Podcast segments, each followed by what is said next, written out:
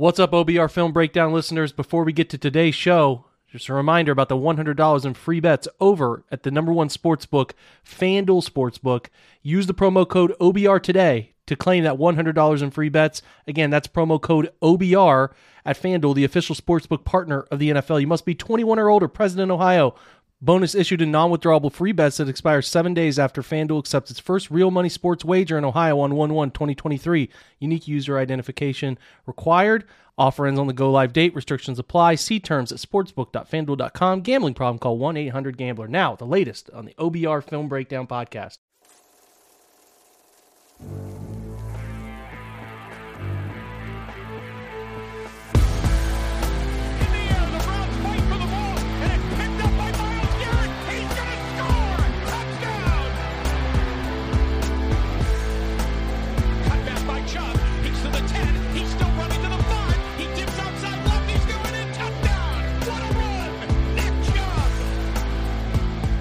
Welcome in, guys, to the OBR Film Breakdown. It's your host, Jake Burns. It is your Friday, December 16th episode presented by FanDuel.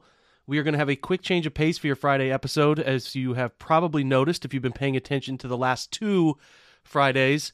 Uh, we have had John Colosimo on, and we have talked to John about where his wife is in the process of their third child, and they were close. Uh, they happened to have that third child, and with that third child comes the inability to jump on a podcast despite uh, some plans. So I did not uh, recruit a replacement. I'm not going to bend your ear uh, on my own here for a couple hours. Don't think that's worth your time. So I want to present a couple different voices. Uh, the OBR Twitch does a fantastic Thursday show, which is a preview for the weekend. I'm going to share that with you in just a moment. Andrew Spade and Brad Ward handle that. It's a great show. They look forward to uh, topics uh, around the Browns, and then obviously look forward to the Browns' opponent, which is the Ravens this weekend. I will be back myself with Brad Ward uh, tomorrow to do our preview show, which again, game is Saturday, so that will obviously be a day ahead of time as we preview Browns Baltimore 4 4:30 kickoff in Cleveland. So uh, check that out. If you missed yesterday's Kevin Stefanski episode, go back and listen to that. A lot of people really enjoyed that one. I thought uh, Jordan did a great job on the topic, and we tried to knock out every angle we could with that one. So, like I said, go back and check that one out if you haven't. Then we'll be back with a fresh episode on Saturday morning, your game day preview with Brad Ward. Check that out. But for now, let's get to your weekend kickoff with Andrew and Brad. Hopefully, you enjoy it. Some good topics here. We'll catch you tomorrow with a fresh episode. We'll talk to you then. Good evening, everyone, and welcome to Weekend Kickoff for Week 15. My name is Andrew Spade, and uh, I am joined tonight by a special uh, guest host or guest co-host, uh, Brad Ward. Brad, how are you this evening? I am doing excellent, sir. I'm glad to uh, join you here this evening. It's nice to have you. Thank you for filling in for Cody. He's, uh, I believe, he's visiting Santa Claus. Is that what we were told? I think that's correct. Yeah, uh, and good for him. Uh, it's uh, you know it's been a while. I probably should check in with uh, Santa myself. yeah, I mean, I think Cody's got to do a little extra work with Santa because he's for sure firmly on the naughty list. So, Yes. um, yeah. yeah, and and and fumble thirteen is already caught on. Yeah, Cody, Cody bailed on us. Uh, he's uh, you know using family as an excuse, but uh, you know It we all I think we all know the truth. Yeah, and, and that's right. It's it is it's a it's a busy time of year, and you know it's it's funny because this year we've got Christmas on a Sunday and New Year's on a Sunday, so you know our schedule is going to be our our holidays are going to be consumed with you know Browns talk. Football. Yep. That that's. Uh, I wouldn't have it any other way, to be honest, Andrew. Yeah. Right, and I appreciate that positivity because I was about to gripe about the fact that we have to talk about a bad team all through the holidays, but I'll I'll save it. And you know, I just also want to shout out Super Surge MC because before the show even properly started, he's he had the comment of the night here. We won the lottery, but it was too hard to adjust, so we just turned the ticket back in. Browns coaches probably, and I think that is in reference to the Jeff Howard press conference today, which Oh my uh, lord. we we can start there, Brad. Actually, because you know it's it's it's maybe. I mean, I I think it was kind of an accidentally very revealing moment about how this defensive staff thinks about what their job is. Yeah, and um, actually, um, initially I was like, "Who let this guy on the podium?" Right? Like, are they out of their Totally. minds? And then, you know, I was actually talking to Quincy Carrier on my show earlier today, and he made a good point of like, this is actually a good thing, right? Like, this is actually revealing and it's a good thing for Browns fans to see exactly how inept this Yes. defensive staff is, right? Like this Mhm. needed to happen. Like you have to, yeah, Larry, you know, coming saying I hadn't seen it. You have to see it. I mean, it, it's it's a debacle in every way, shape, or form. I mean, the entire interview is um is is yeah, complete. it's not just that one quote. Yeah, Yeah, I mean, the, the not whole just the one interview quote. is bad. Yeah. But the fact that he makes the comments of that, you know, somehow it was harder for him to adjust to not having Higgins and uh, not having Boyd on the field is just crazy talk. Um, and you know, what is your job? Like, what is your job, right? And and you know, I, I I just don't under. They don't understand what their job is clearly, and and you know, no ability to adapt to the situation. Uh, no ability to make any kind of uh, significant moves in game like we've seen all year. Like the defense just doesn't have the ability to adapt on the fly at all. Uh, their game plans don't seem opponent specific. Um, and this has been my complaint all year. But then you hear Jeff uh, Howard talk about this, and it's clear that they, that they are more inept than we thought, even probably. Yeah, yeah, I think that that says it. You know, it's funny. This is, uh, you know, uh, this is one of those situations where you saw the quote, and so you thought, okay, well, let me go watch the video. It's probably not as bad as they made it sound on Twitter. No. no. It's worse. It- it's worse. It was, it was actually watching the video. Was and I, you know, I'm realizing I should probably explain what this is. So Jeff Howard, who is the passing game coordinator for the defense, and really the defensive backs coach, but he's got the coordinator title. Um, Right. He, you know, he's really kind of Joe Woods' second in command. Um, he was he was kind of Joe Woods' biggest hire, uh, which I think is also revealing. Um, he he said in his press conference today, they asked him how they how they why did they kind of struggle to adjust, or how how hard was it to adjust on the fly? Because the Bengals had all three of their receivers, Ja'Marr Chase, Tee Higgins, and Tyler Boyd active. And then Higgins apparently tweaked his hamstring in warmups, which I feel like they definitely should have seen. And then uh, Boyd hurt his finger on the first drive, I believe. And so, yeah. Uh, so, so the question was now all of a sudden it's just Ja'Marr Chase, and the criticism that a lot of people have been leveling, uh, us, you know, people on our air, uh, as well as else, elsewhere, is why didn't they just double Ja'Marr Chase now that all these other receivers are out? Yeah. So that was the question, and he answered it by basically saying we weren't sure if they were going to come back, and it makes it really hard to adjust once the game starts. Yeah. Yeah. And again, I'm. You think I'm? If you haven't seen this, you think I'm being unkind to him. I am not. You know, you- you're not. You're probably doing him uh, a service uh, Yeah. there and, and cleaning that up a little bit for him.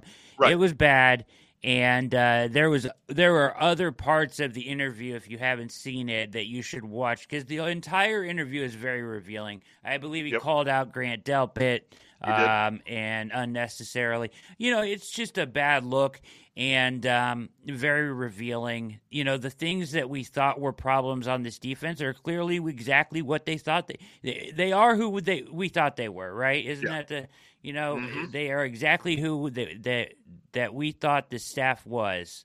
Um, if that is how he answers any of these questions, hilarious uh, in the uh, chat room right now. Uh, Yeah. Yeah, they're doing a Imagine good job. how hard it is going to be going this weekend and just not playing Pat Mahomes weekend. so good stuff. Yeah, no, it's that's that that is very good stuff, and and I think, I think the point that you make, Brad, about revealing, and you said Quincy made it on your show. I think that's such a good point that they're revealing who they really are, and and that for that to happen at this particular time, I mean, poor, poor Jeff Howard. I, I, you know, he, I don't know that he fully understands or or anticipated that this was going to catch on, but boy, it's going to be it. It's to the level of like you wonder if it's going to affect his job prospects because Yeah, you would think it would. You would think it's so, right? It's so, and, and the thing that comes across watching the video is his tone is defensive, as Yeah. if what did you expect? That's kind Yeah. of his his vibe is like, what did you think we were supposed to do? And it's literally, I thought you were supposed to do your job, Jeff. I thought my expectation was that you would do your job. They've Right. got however many defensive coaches, quality control guys, you know, uh, assistants to the assistants. They've got, you know, uh, over a half dozen guys just on the defensive side of the ball. When you're playing the Bengals, two of their wide receivers leave, you could just have one guy watch those guys. You know, at one point he said that they used uh, Tee Higgins on the first third down, and so he thought they were going to use him only on third downs. Well, if he comes out on a third down, you can change your call. Right.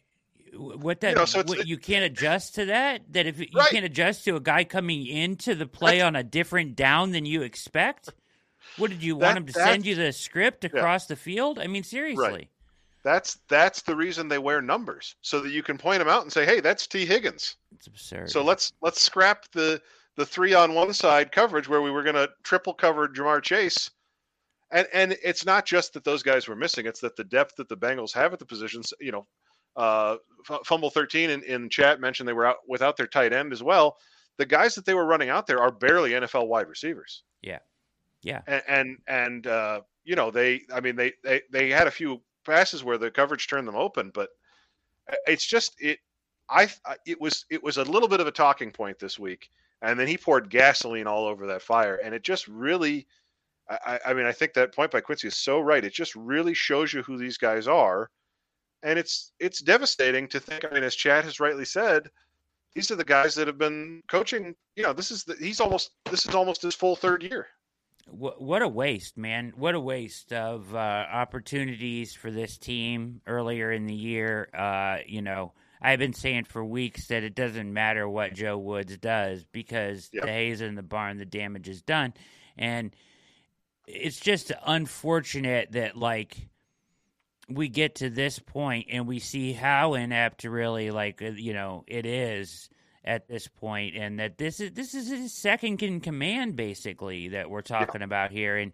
and uh, it's just a shame man and um it, it really the one thing that positive that I guess we could take away from it is that like really it's indefensible for Stefanski to want to keep them around anymore, Mhm. right? Like it, like I will I still defend Stefanski and want to see him back and I'm sure I'll take gripe from that from some people, but um if he decided on his own that he wanted to put his fate on the shoulders of Joe Woods and his staff, I would have serious. That would change my opinion of Stefanski immediately. Right. I, I mean, and, and I'm I'm putting these comments up. Multiple people saying this really kind of like is the final nail in the coffin for this defensive staff because you know it it it really just points out the level of and and you know you made this point off the top and I think it's worth saying again the lack of adjustments are clearly a philosophical thing, right? Because again, he's sitting there in this press conference acting like, well, what did you expect that we were going to change our plan? we made we spent all week making the plan. We can't just change the plan. And it's like every one of the best defensive coaches in the league, it's all adjustments. That's what they do. That's their whole stock and trade. This is what I've said about him is that a lot of what Joe Woods does and that I have an issue with is, hey, here's what we run. We run a lot of cover three, we run a lot of cover four. We're going to play a lot of zone. We're not going to blitz anything exotic wise. We're going to have our front four. And this is us. This is us Mhm. week in, week out. There's no um, opponent uh, based, uh, you know, like the best defenses in the NFL morph themselves into whoever they have to be that week to beat the opponent, right? And Yes. and you don't get any of that from them, right? You don't. eh, The only time that you appeared to get that, and maybe a little bit, was Cincinnati, like the first time, right? Like they Mhm. changed things, they did a little bit, and, and throughout the year they went to some more man to man, but like they don't there's no opponent based approach week in week out and then like at halftime do we see adjustments that win you games? Do we see adjustments that change the outcomes of uh, you know what is actually happening during a game? That's your job. That is your main function. Adjustments on the fly literally is your job. Like that's probably one of the most important components of your job. And you're going to throw your hands up in a presser and say we didn't know what down he was going to be in on. You know, I Mhm. mean, it, it's just uh, it's outra- it's outrageous, and you know, I hate the idea of. And there are coaches like this in the NFL that are just that stubborn in their ways that they're like, Mm. "This is who we are, week in, week out." Yeah. and I think that you know here we are, come beat us, right?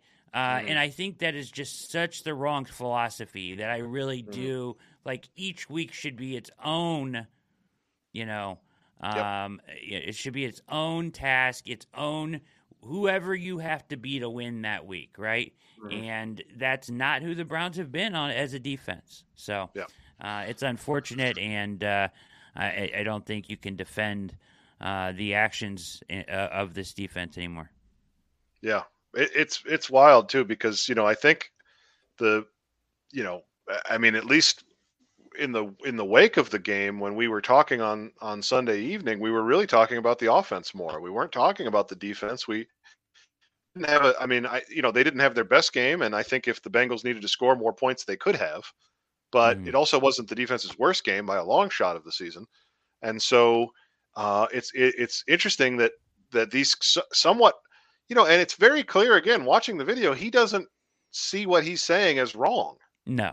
It, it's one of those times, like like you said, he's being honest. He's being unfiltered because he doesn't have a problem with what he's saying. He doesn't see how other people could. It's totally unguarded, and uh, you know, it all of a sudden we're on we're Thursday. We should be talking about the Ravens, and now I'm looking back at at this defensive performance against the Bengals and saying, well, you know, maybe they could have held them to 17 or 13.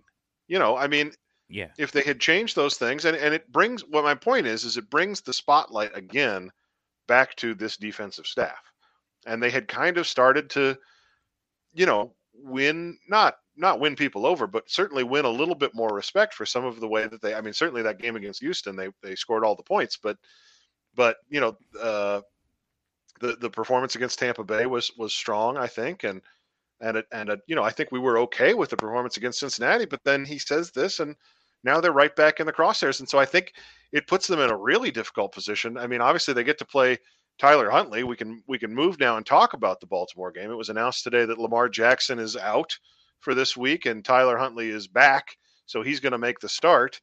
Yeah. um, but but it puts them in a really difficult position at home a week before christmas uh, with with nothing to play for really in terms of the playoffs. It puts the the defense in a position where if they give up yardage to tyler huntley it's going to get ugly in in, uh, First Energy Stadium on Sun uh, Saturday. Yeah, it's going to get really ugly, especially after this. And, and just one last thing, a comment here Yeah, on the, please. before we move forward to, Yeah. and I do want to talk about Huntley, but I think people in chat are making the point too that some of the things we've been hearing from players throughout the year, like Delpit's comments about not knowing what, you know, Mhm. How and, you, there's an obvious lack of buy-in and belief in what they're doing as a defense or else they wouldn't be pointing the finger all the time. It makes a lot more sense when these are the guys that are heading up these meetings and and sending you out there with your marching orders. Think about you know jeff howard it's his name right?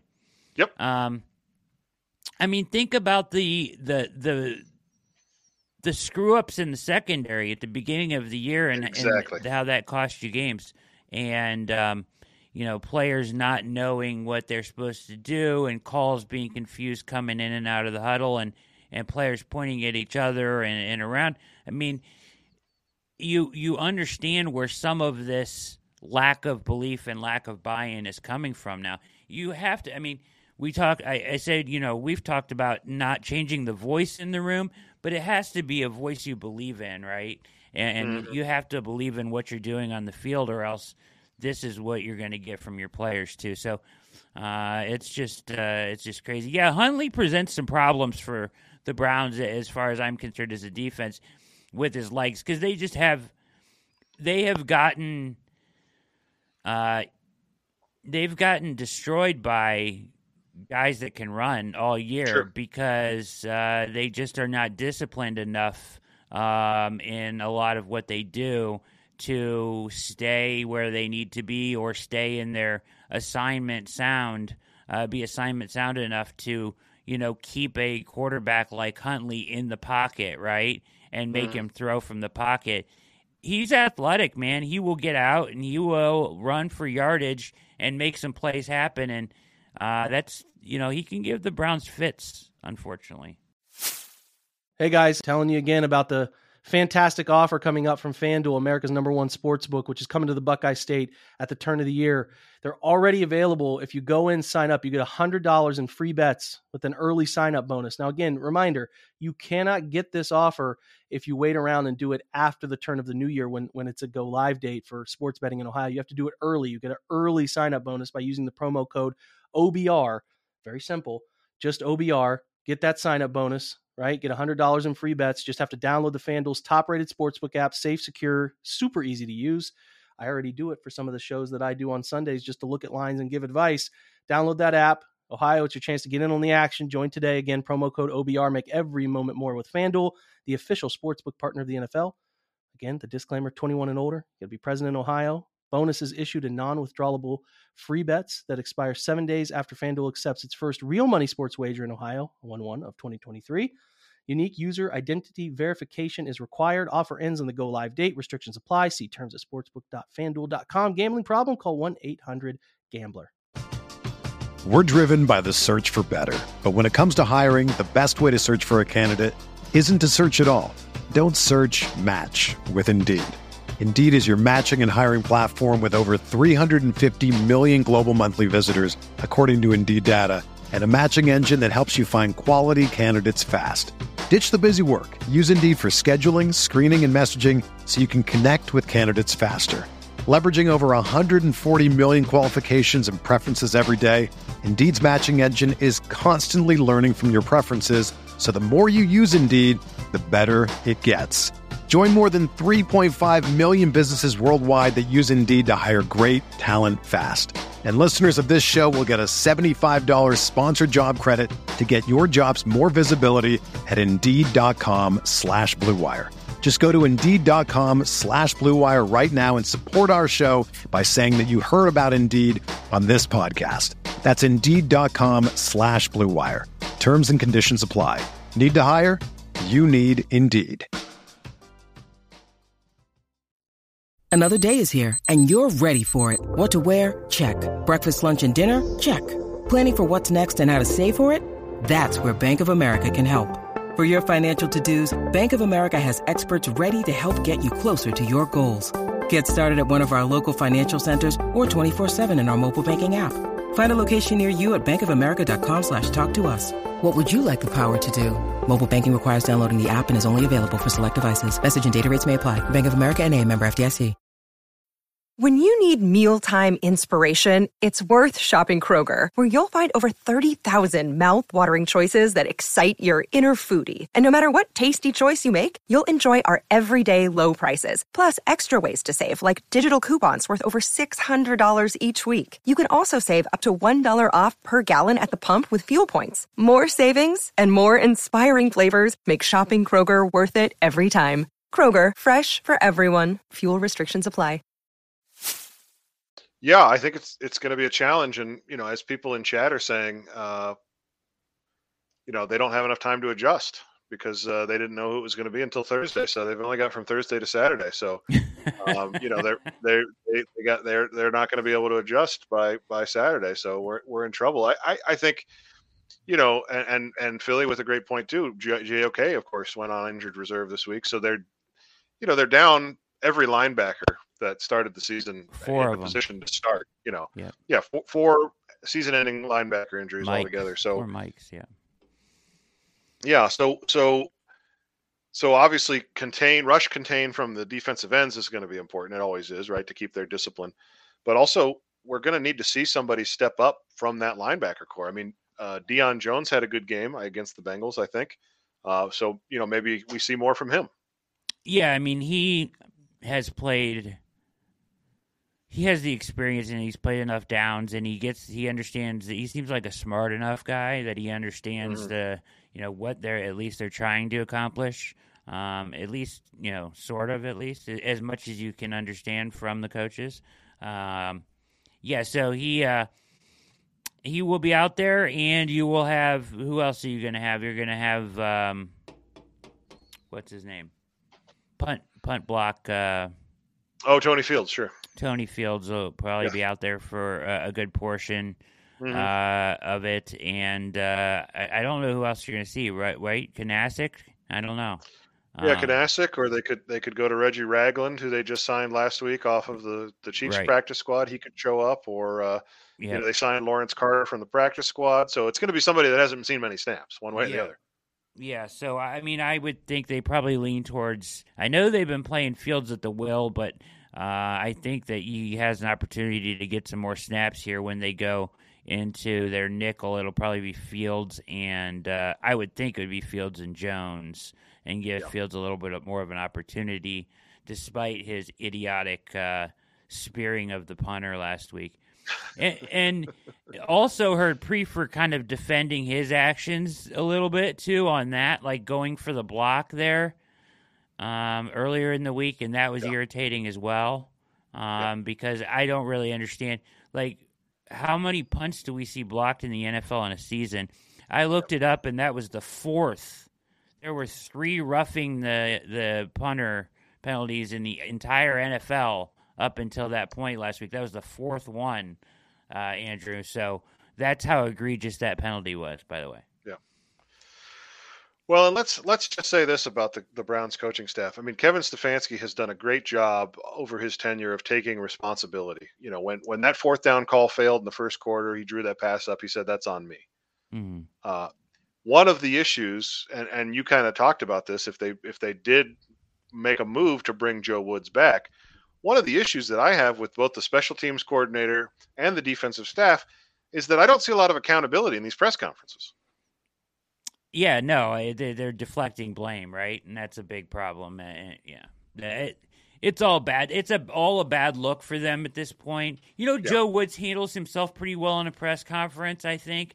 But other than that, like Priefer, I, I, I feel like comes across a little arrogant at times, um, and uh, I I don't really enjoy listening. Not like you. you Listen, Yeah. they're not up there for our enjoyment, right? Like Right. they're up there to get through it, not give you as much. Like what Jeff Howard did today was like the opposite of what anybody wanted him to do, right? Yes. Like they don't want Exactly. you to go up there and Yeah. really talk about your philosophies and what you think. Right. You're supposed to go up there and give non-answers and get off the stage. That's what a good coach does, really. I mean, let's Mm-hmm. be honest.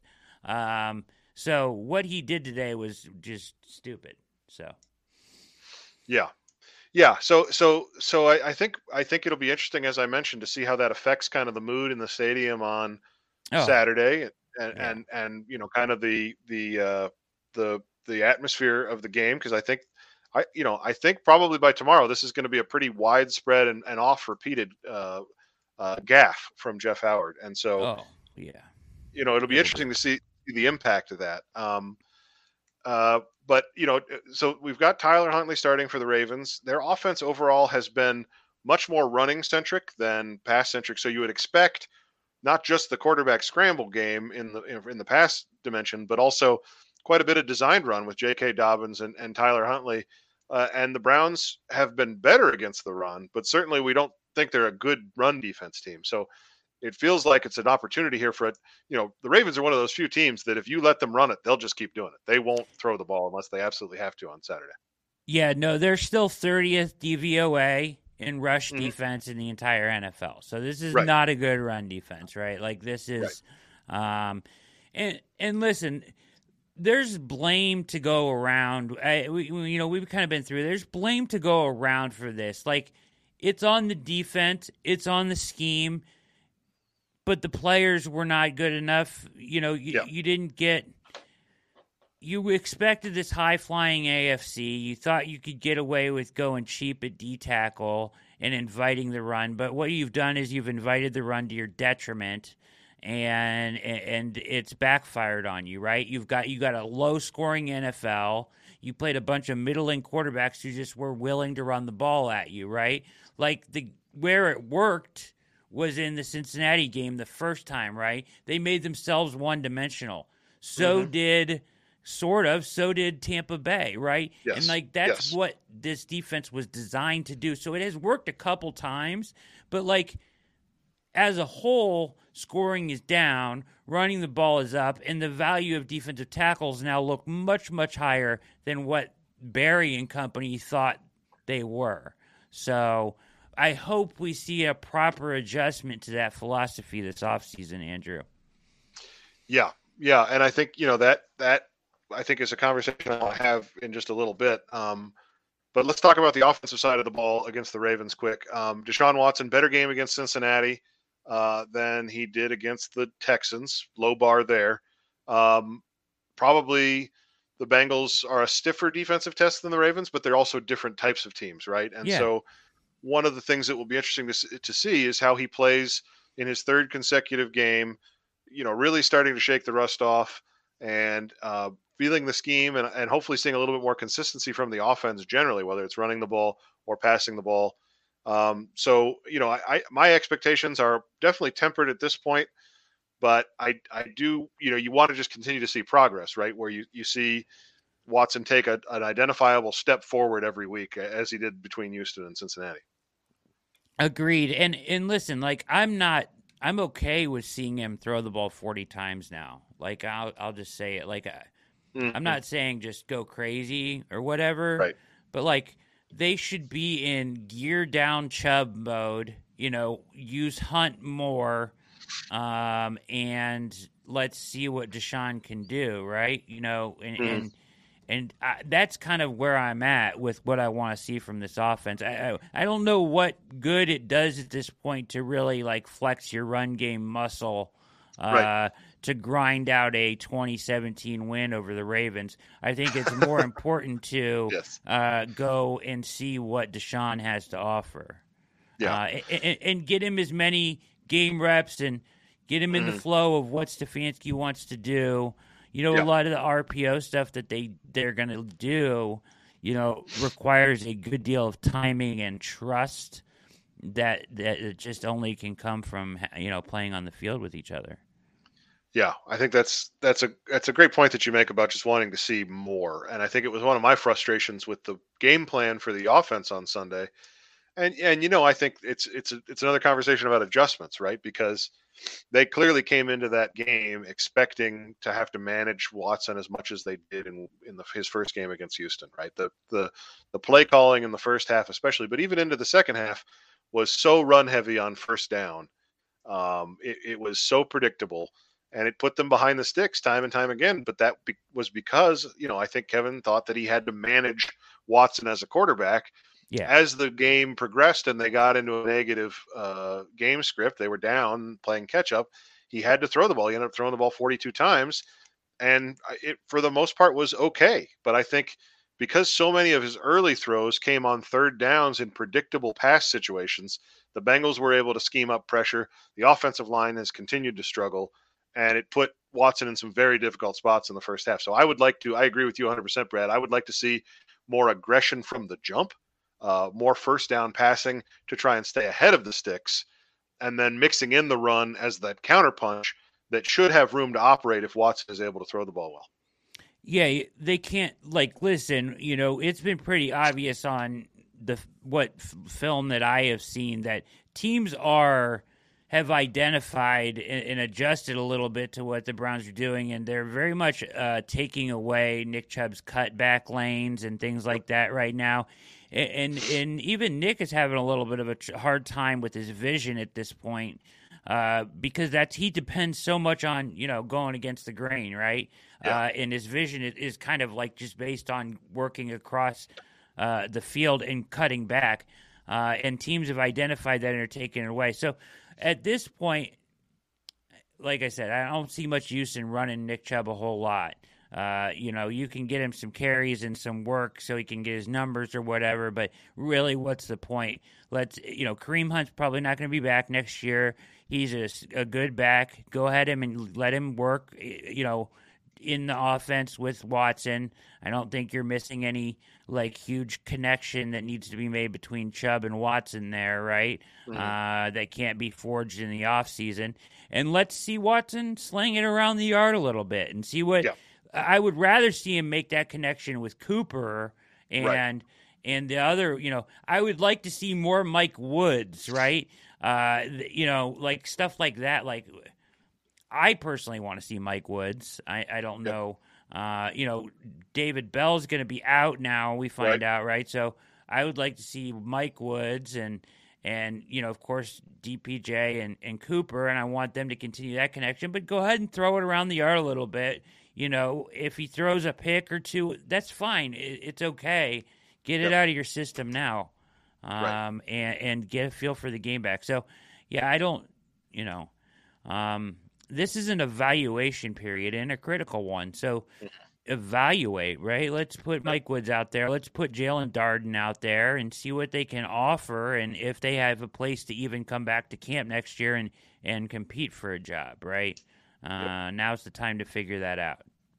Yep, I think that's all really well said, Brad. And I think it it uh, you know it's, it'll be one of the things to watch because I think uh, you know as I said I was I was frustrated by the conservative nature of the offense on Sunday. I understand the thinking because they're trying to protect Watson, but I was frustrated by the conservative nature of the offense and and I'm I would be disappointed if they came out with a similar game plan against the Ravens. Like you said, if if they come out and try and get Chubb a bunch of carries into the Ravens defense, uh, uh, you know, on first downs on on Sunday when they don't have much to play for. You know, now uh, now Brian 021 makes a great point about the weather might be a difficult issue, uh, and it always is this time of year. Yeah. So, you know, that would be the one thing. But but as as Ian said earlier, you know, uh, even a little Jerome Ford, I'd like to see. He's been pretty good on kick return. So you know, let's let's. I mean, he'll be back next year, and, and Kareem Hunt most likely won't, as you said. So let's see a little bit of Jerome Ford working out of the shotgun, uh, you know, running some of those RPOs with Watson because, you know, yeah, this this is disappointing as it is to be four weeks from the end of the year talking about the playoffs being out of the picture. They are. They, you know, mathematically they're all but eliminated. So uh, we're we're looking at next year now, and so, like you said, they've got to start to evaluate some of the uh, some of the components. So just as the Browns need to look to next year, let's you and I look to next year little bit. You in two articles um, in the past uh, two weeks uh, about some of the off-season questions that I wanted to talk about. yeah. Um, the, the the big one, the most comprehensive one, and the one that definitely goes with, you know, our big theme from the top of the show is you wrote a great article, an, an overview of who might be available at defensive coordinator this offseason and who might be a good fit for the Browns. So talk a little bit about maybe some of your favorite choices and some, you know, that you think are longer shots. Yeah, you know, it's interesting. So my favorite choice right off the bat, like a guy that I just when I was researching it that I really like, and, and this so a lot of this depends on like who gets fired, who doesn't, right? Sure. Like you, you gotta understand the rules in the NFL, right? Like that you can't no lateral jobs, right? Like you Right. can't none of that stuff. So um, it depends on if like I'm assuming that Nathaniel Hackett's going to lose his job, and uh, Ejiro Evero, the Broncos DC, is going to become a candidate. Now, I love him. I think he's fantastic. I think he's at the forefront of everything that's going on in defense and in, in, in the NFL. But I think he may end up getting a head coach. The more I read about him each week, the higher he's going up candidate boards. He looks like he may be more towards a head coach. I also like Jim Schwartz. If if you're going to go with somebody that that is proven, done it in the NFL, and then maybe kind of had to like take a step back a little bit. Like, right, he, he was DC, uh, they won the Super Bowl with the Eagles. But the knock on him was the stuff, like his fronts were great, all that stuff. But the stuff he was doing in the secondary um, was a little archaic, right? Well, you look at what they're doing with the Titans now, and it's it's modernized, and they're doing that, and they're working together well over there. And that obviously they have a very good defense over there. So it it looks like Schwartz has made an adjustment on the back end to kind of modernize his approach in coverages. So I think if you could look at him, he's a guy with a ton of experience, been a head coach, you, you know, another voice that way, right? Mm-hmm. Like that's been a head coach in the locker room. If you're really going to listen, I hear this all the time about Stefanski, right? Like he's a head coach, not an offensive coordinator. And I understand that. But one thing you have to understand about the NFL when we're talking about coaching, Andrew, is if you want to be able to keep a top offensive mind, he has mm-hmm. to hold that head coaching job. Right. Because if he's your OC, he's gone in a year. And Right. you're just going to keep running through OCs every two years if you have a good offense because they're going to keep getting hired and hired and hired. So at some point, he has to hold the head coaching job. So maybe a guy like Schwartz balances out the uh, responsibility or, or whatever needs to happen there, uh, lay of the land in Berea because he's been a head coach, because you can kind of give him charge of the defense and he can look over the whole thing. Yeah. Thoughts? Uh, Eric Eric Washington is a uh, hot name from the Bills. He's a senior assistant there. Um, I added in this most recent edition the college guys. Now, personally, I don't think that Andrew Berry would go the college route. I, Sure. I just think that's not uh, like really his style. Mhm. I guess maybe I could be wrong there, uh, but Jim Leonhard is of course going to be one of the most popular names. Uh, everybody loves what he's doing, uh, and he's very very creative. Uh, so he's one, and Ryan Walters is the other guy. He's the DC at Illinois. He won the Coordinator of the Year uh, award uh, this year. So he is another college guy. If you're looking at other names around the NFL, you've got Brian Flores. Now he has an outstanding uh, lawsuit with the NFL. Yeah. So I don't know what you want to do with that. I, I like Joe Whitt Jr. a lot. He's a guy with the Cowboys, uh, defensive backs coach with the Cowboys. I like him. Uh, Renaldo Hill is a guy who has spent some time. Listen, you know, there's like the hot names, like anybody that spent time in a room with McVay was a head coaching Right. candidate for like three Right. years, right? Right. So the names on defense are Raheem, uh, uh, Raheem Morris, right? Anybody Yep. that's been around Morris uh, is like the hot name, right? Here's a guy, Renaldo Hill, uh, and Jonathan Cooley, uh, Ra- Jonathan Cooley of the Rams, Hill of the now of the Chargers. Both have been spent time with Morris, therefore they're hot names. And I think that Hill is actually a pretty bright guy. Uh, and once again, you want to look at that Chargers room. What if Brandon Staley loses his job? Sure. right? He becomes automatically a defensive uh, coordinator candidate. Mm-hmm. Um, and I think it's possible he could lose his job. I, I don't know what's going to happen there, but Mm-hmm. Right. they're I know they're in the running for. Uh, they want uh, what's his name? Peyton. Pa- Sean Payton. Yep. Uh, a couple other names I'll throw at you real quick. Um, N- Nick Rallis from Philadelphia is a hot name, uh, and then you you know all the other guys that you're really looking at uh, are going to be guys that are, um, you know, pretty much unless you know. I threw some other names in there like uh, a lot of people like Aaron Glenn in Detroit. Um, if you want like a former player type, uh, he's a guy. But you know, Detroit's defense has been god awful. So like that's why I don't understand like he why he's on these lists sometimes that I'm looking at. Like their defense is not great, right? Uh, the the guy that should be getting the credit there is Ben Johnson, their OC. So, Right. But there's some names there, and there's some intriguing names there. Um, I understand. You know, I see people saying no Schwartz. I understand. The you know, I felt that way a little bit too until I kind of read. There's an article out there you can find, and maybe I can. I'll post it on my timeline if you guys want to look at it. I think Jake actually introduced it to our chat about the Titans staff right now, and Yeah. it kind of reintroduced me to Schwartz as an as an uh, as a potential candidate. Um, it's interesting stuff. So I will uh, post that. Yeah, um, I think you know a lot of those names are interesting to me. I, the one thing I'll I'll mention is I know Ryan Walters was a hot name, but I'm I'm relatively sure I, I'm like 99% sure he got the Purdue job. Did he really? I think so. I'm pretty sure the Illinois DC. I'm pretty sure is is the Purdue head coach because I think I saw Cory Kinnan talking about how he was a guy that he had his eye on for the Browns. So that's one.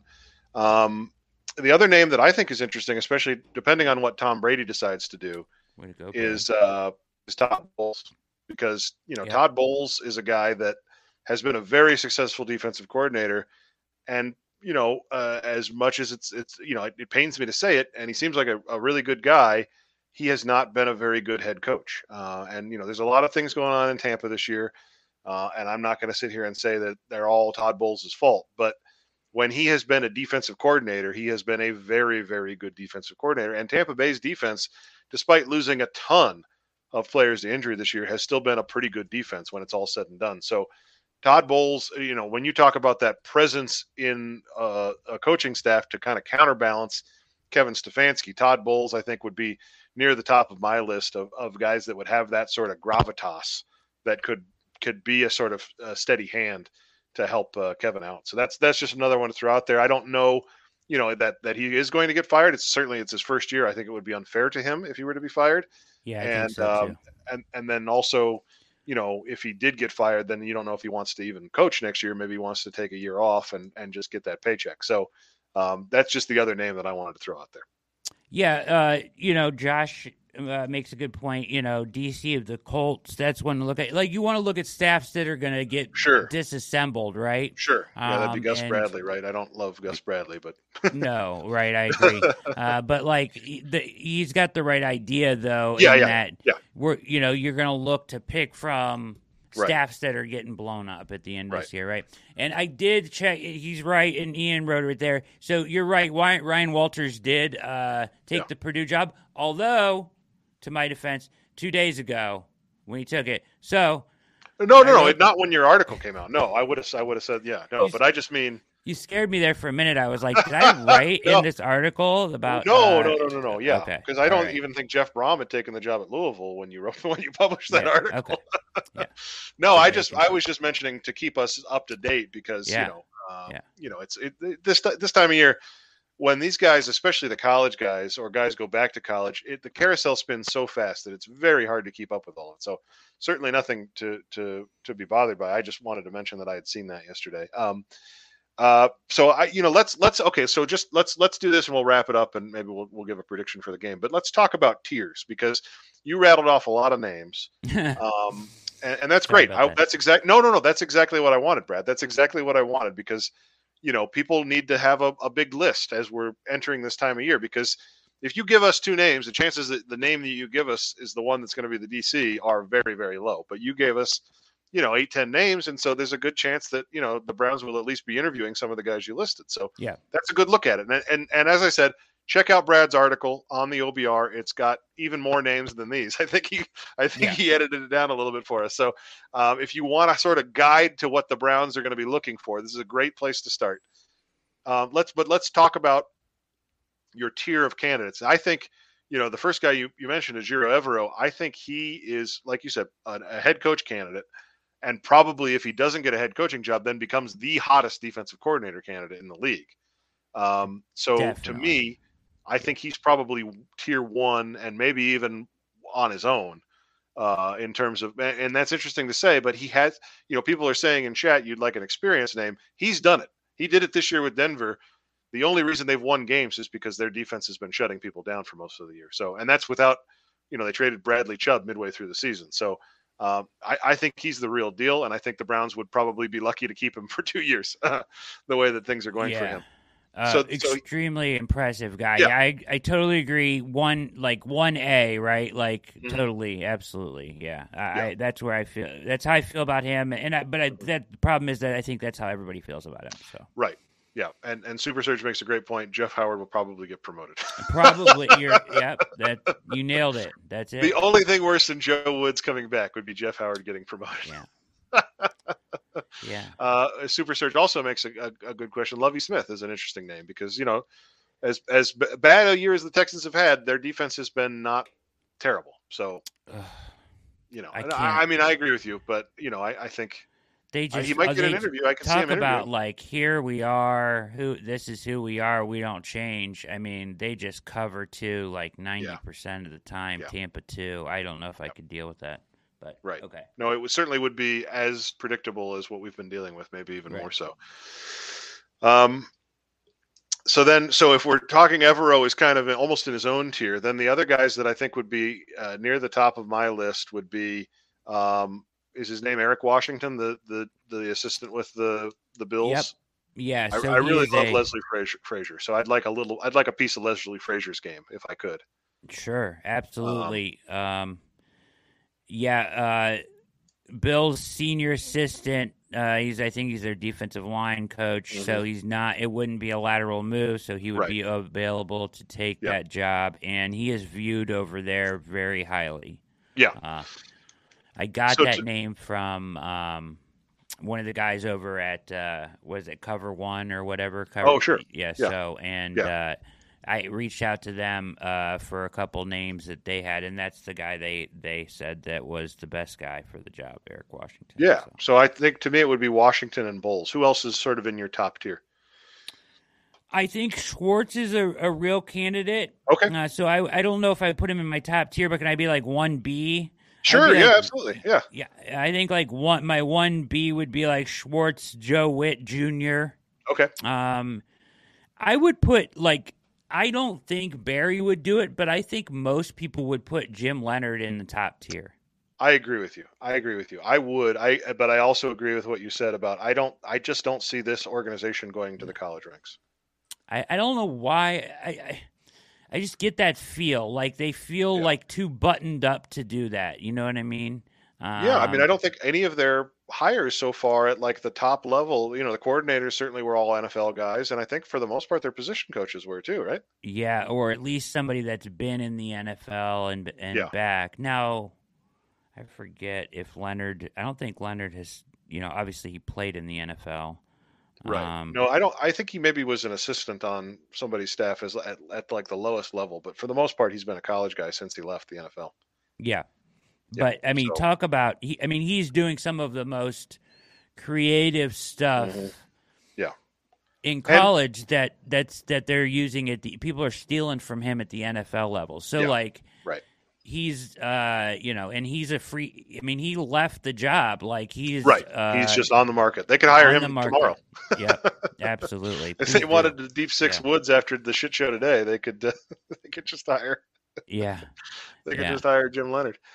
Uh, yeah, no, okay, yeah, and I, I think that's a good name. But it's interesting, yeah, the, the whole thing about the college versus pros thing. It would be, I would, I think we would both be surprised if they went that route. I would Um, be surprised, yeah. Yeah, and then I guess my tier two would be your Jim Schwartz, and then, you know, um, uh, some of the other names that you mentioned that I'm not as familiar with. Um, you know, I think Renaldo Hill would be another young one.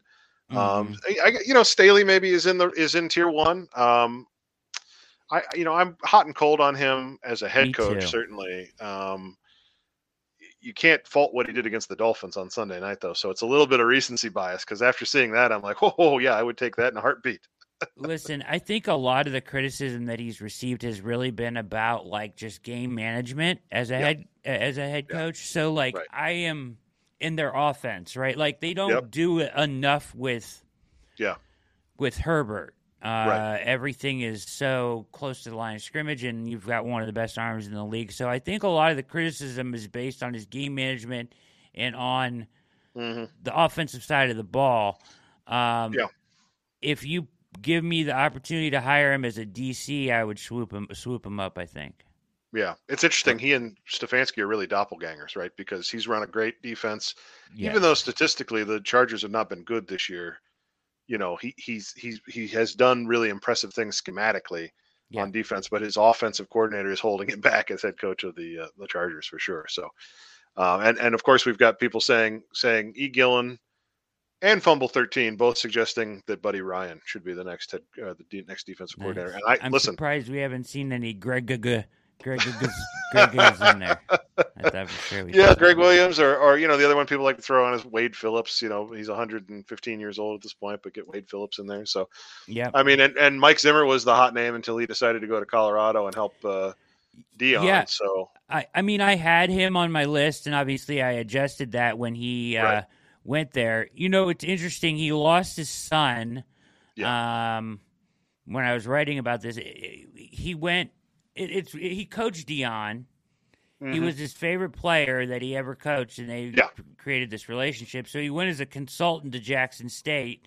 He Mhm. lost his son, and I was like, wrote in the first version of this article, like, I kind of wonder where his head's at as far as coming back to the game, but I think it's a good sign that he's consulting uh, with with Deion, and, and, then Deion signed. You know, you were right. Deion putting Yeah. together a hell of a staff there in Yeah. uh, in um, uh, Colorado, and that, yeah, it's, it's I can't wait to watch Colorado football games next year.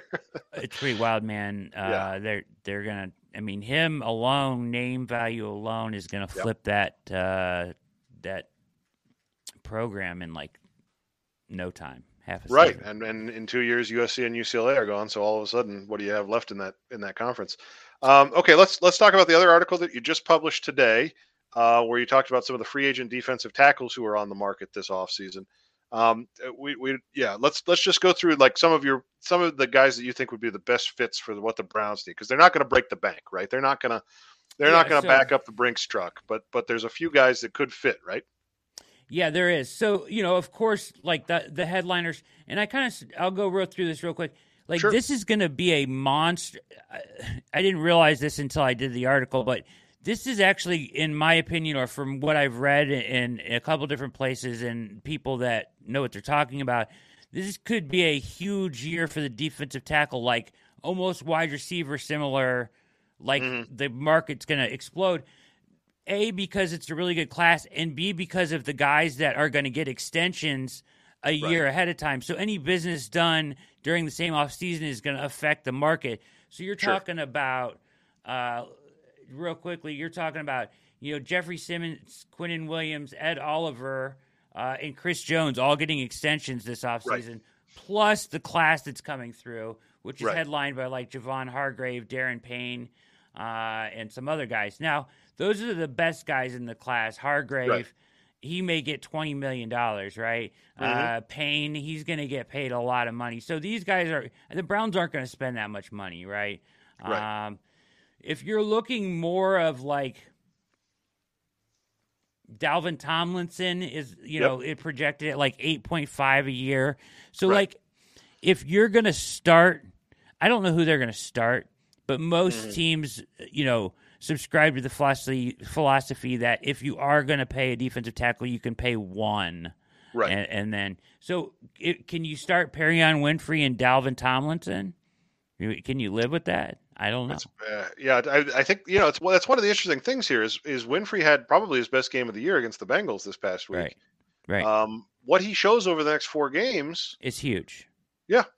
It's big. It's Yeah. big. Yeah, it makes a, it makes a lot. So, you know, I, I expect them to keep some of these guys for competition's sake, but Yeah. you know, um, Dre'Mont Jones is an interesting name from uh, Mm-hmm. Ohio State, right? And now, you know, but he plays a little bit more of a a uh, he's a um, a three four edge, a four three three tech, so and a little bit lighter body. But boy, can he get after it! So Mm-hmm. it, it, once again, you know, and I wrote this in the article. A lot of this depends on philosophy, right? Like we don't know who's going to be the defensive coordinator here, so that Right. will affect some of this stuff. Yep. Uh, I really, really like this guy, and I think he would be uh, right up the Browns' alley and right, like you know, this roster is going to get a little bit older in win now mode. Yep. Like uh, it should, I think. it should. It Um, should. But like David, Can't get uh, much younger. yeah, David Onyemata. Uh, Oh, he's sure. thirty years old uh, Yeah. from the Saints, right? Yep. Uh, Yep. The fact that he's thirty years old will bring his price down a little bit, but, but this dude can play ball. Yep. In the article, there's a highlight reel for him. Uh, they have him at nine point six. I think that's a little bit on the high side. Spot Yeah, track is kind of all over the place. I think we're looking at more like six or seven a year Mm-hmm. um, for a couple years, and he's a beast. And he seems like somebody that would be right in the Browns' wheelhouse. Yeah. Um, and then you've got some guys like Jerry Tillery Mm-hmm. and of course Sheldon Rankins, who I think are on this uh, in that similar, probably in that similar price range. Like. Yeah. you don't, they're not going to break the bank, but they are going to probably. You would like to see them spend something, right? Yeah. Ian said Jerry Tillery. God no, yes, he is not. You cannot find anything on Jerry Tillery right now except for him knocking the ball out of uh, Baker Yeah. Mayfield's hands and getting Yeah. that penalty. So He has played better with the Raiders than he ever did with the Chargers. so that's that's something. Um, you know, I, I think you know, big picture philosophically, one of the things that, that you know has been sort of a theme with the Andrew Berry uh, front office is that you know their first offseason before their first year, they fixing the offensive line. Uh, and and uh, and you know, including the tight ends to allow uh, the running game to work for Kevin Stefanski. Then the next year they they addressed the secondary, uh, drafting Grant Delpit, John Johnson, uh, Greg Newsome uh, was the next. Anyway, you, you know my point. They, they, Yeah. they went after the secondary. And then and then this past year obviously was the quarterback where they realized that they had to fix the quarterback situation. And you know, I kind of expected that they would go on to address the pass game in general. I think they did because they they did bring in Cooper uh, and draft David Bell. So there's been a little bit of a focus these off seasons. I think defensive tackle is probably too narrow of a focus, but certainly like shoring up the front seven with some veteran presence would be would would be a theme for the offseason. You know, and I see people in chat, you know, Larry Bedouin saying uh, we need more than one DT, you know, and and Josh Meyer saying depth on the defensive line will be important too. And I think that's a great point, right? Because they don't necessarily need two starting defensive tackles in free agency, but they probably need two defensive tackles in free agency, even No if one of them is more of a rotation piece. And These are more of like your starting caliber guys, I think. yeah. And Yeah. then um, there, you know, you can get a day two, day three free agent for a couple Right. million dollars. Maybe, hopefully, like, like you know, four million dollars they paid Taven Bryan. Right. Uh, I mean, you you can bring Taven Bryan back as Sure, that's another and let him yeah. compete. But Right. you also can bring in somebody better than Taven Bryan for four million dollars Right. and have him be your depth, ideally. Right. Yeah. So it'll be interesting to see how they attack it. And as you said, Brad, you know, a lot of this depends on what happens at defensive coordinator. So the two articles that you've written kind of go hand in hand. So check both of those out at the OBR. The the defensive tackle one went up today. So it is like on the front page, right there, ready for your viewing pleasure. And and like you said, there's highlights in there and it's it's chock full of good information. And you know, David Onyemata, for example, is a player that we'll see next week in Cleveland. So Yep. um, you know, there's there's that's part of this, right? Is we've got less to watch for what happens this year now, but there's still stuff to watch, and not only with the Browns, but with other teams. So you can check out a player like Dre'Mont Jones. You can check out a David Onyemata. You can see kind of players that might fit uh, in in with the Browns from a price perspective and from a you know uh, value of acquisition perspective generally. So um, yeah, and even with DCs, like if you're interested in a DC, Sure. just watch it. You know, watch their defense play. Like, Right. you know, the thing you notice about the Titans is how like in your face aggressive they are, and I know Mhm. that comes from their head coach down, but I think that comes from Schwartz a little bit too. So Well, and and you know, listen, I mean, a lot of times it's it's a young guy that you assume has learned from the older guy, but there's no way Schwartz hasn't learned something from Vrabel, and I think Vrabel is probably one of the better defensive minds in the game right now. So, yep, absolutely. um, yeah, I think I think yeah, there's a lot for us Browns fans as, as we look forward to the offseason, There's a lot of stuff still with the season going on that we can kind of glean uh, from the games that are remaining. So um, that's going to do it for us here, Brad. I really appreciate you filling in for Cody tonight. Uh, great talking with you. Um, really breaking all of this down. It's been a lot of fun. Anytime, Um, man. I, I love it. I, anytime. I, I had a blast. Uh, and uh, yeah, I you know I could keep going for another hour if you wanted me. To, so. I know we could we could definitely. Well, I, you know, I feel like between the Jeff Howard thing and then talking about some of this offseason stuff, we didn't spend a ton of time on the game, but we will be Yeah, back Wow. Yeah. uh, for for a pregame show on Saturday. Reminder that the game kicks at 4:30. We'll be on the air before that uh, for uh, pregame coverage of, of Browns Ravens, um, and we'll, we'll have a postgame show as well. And then we'll be back next uh, Monday. Actually, I'm filling in for Mike Keefe on the Monday Rewind. So uh, if you haven't got enough of me talking at your face, uh, check me out next Monday night. I'll be happy to do more of that. Uh, and so, uh, you know, lots of great stuff on the OBR, a lot of articles going up because we got the Saturday game. So everything's condensed. So uh, check us out. A lot of good stuff went up today. A lot of good stuff going up tomorrow. And uh, it's it's a you know it, it's it's a tough time of year to be a Browns fan because they are kind of out of the running. But like I said, there's plenty of stuff to watch, plenty of stuff to talk about with other teams, an off season to look forward to, and we will break it all down for you at the OBR. So If uh, you're stay a- tuned. if you're a true believer, Andrew, and you believe in that one percent, That's right. I will post the New York Times rooting guide of who Okay. you need to root for for the miracle of all miracles to happen. Yeah, Right. That's right. Yeah. So they got to win out and uh, get a lot, a lot of help. And Brad's going to help help you understand how just how much help they need. Uh, so we will be back on Saturday uh, pregame. Join us then. Until then, for Brad, for Ian behind the scenes, I'm Andrew. Thank you so much for joining us. Have a great night, everybody. Go Browns.